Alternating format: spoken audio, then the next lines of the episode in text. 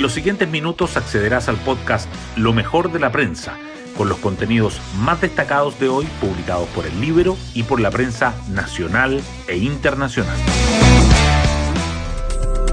Muy buenos días, hoy es martes 14 de marzo de 2023. Soy Matías Zamora y este es el podcast Lo mejor de la prensa producido por el Libero en medio de una jornada compleja para la policía, con un funcionario gravemente herido tras ser atropellado durante una tarea de fiscalización y antes un uniformado fallecido tras un intento de encerrona, el general director de Carabineros, Ricardo Yáñez, emplazó al Congreso para acelerar las leyes que les atañen, para que el rayado de cancha esté claro, donde Carabineros no tengan que dudar ni tengan miedo a enfrentar a la delincuencia y hacer uso de todos los elementos que la ley le entrega.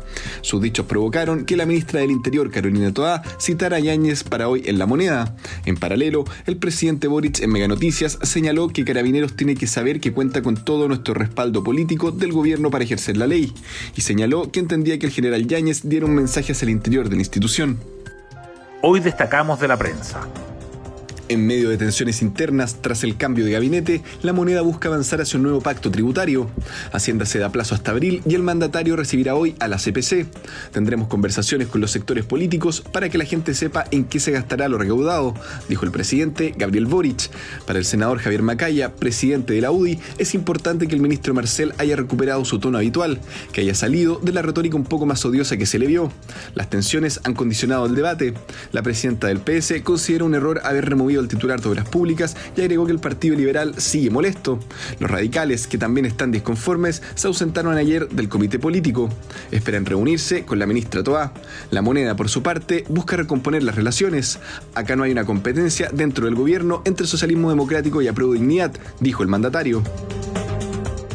La Araucanía sufre escalada de atentados en la semana más violenta del año, acusan gremios y congresistas. Los ataques vuelven a afectar a una iglesia y a un colegio rural. La escuela Las Cardas de Victoria, que tras sufrir cuatro ataques incendiarios, corre el riesgo de cerrar como las otras dos, Trangol y Pailaquehue, por motivos similares. Hay 43 alumnos en vilo. Legisladores cuestionan actitud timorata del gobierno frente a los atentados. El Tribunal Constitucional, en tanto, declaró admisible el requerimiento que apunta a declarar a la coordinadora Arauco Mayeco al margen del ordenamiento jurídico chileno idea de incorporar un capítulo sobre las Fuerzas Armadas divide a la comisión experta. Los comisionados de oposición buscan que haya un apartado específico para esta materia. Se requieren 14 votos favorables para que se agregue este planteamiento. Por su parte, el oficialismo busca incluirlas en el apartado gobierno para reflejar la subordinación al poder civil.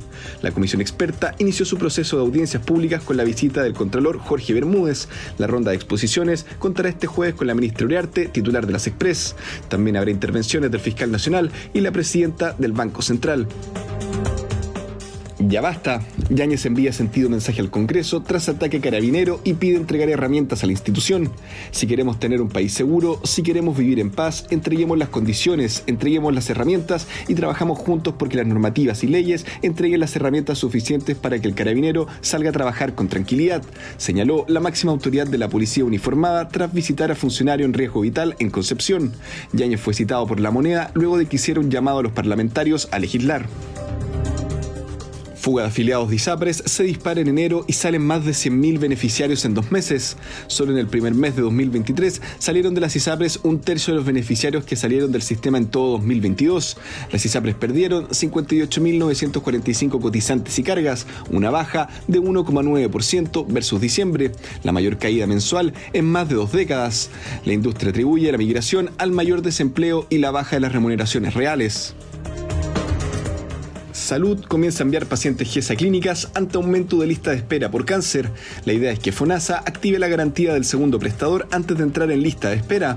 Aunque por ley estas prestaciones tienen tiempos máximos de atención, a fines de 2022 había más de 61.000 casos pendientes. El número de garantías oncológicas atrasadas es cinco veces más que previo a la pandemia. Cáncer cervicuterino, de mama y colorectal acumulan la mayoría. Y el libro publica, ex constituyente llora en charla en Nueva York. Hemos recibido golpes en el suelo.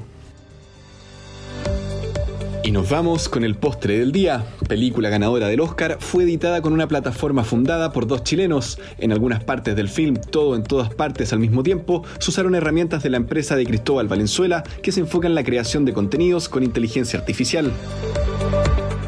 Yo me despido, que tengan un excelente día y será hasta una nueva ocasión del podcast Lo mejor de la prensa.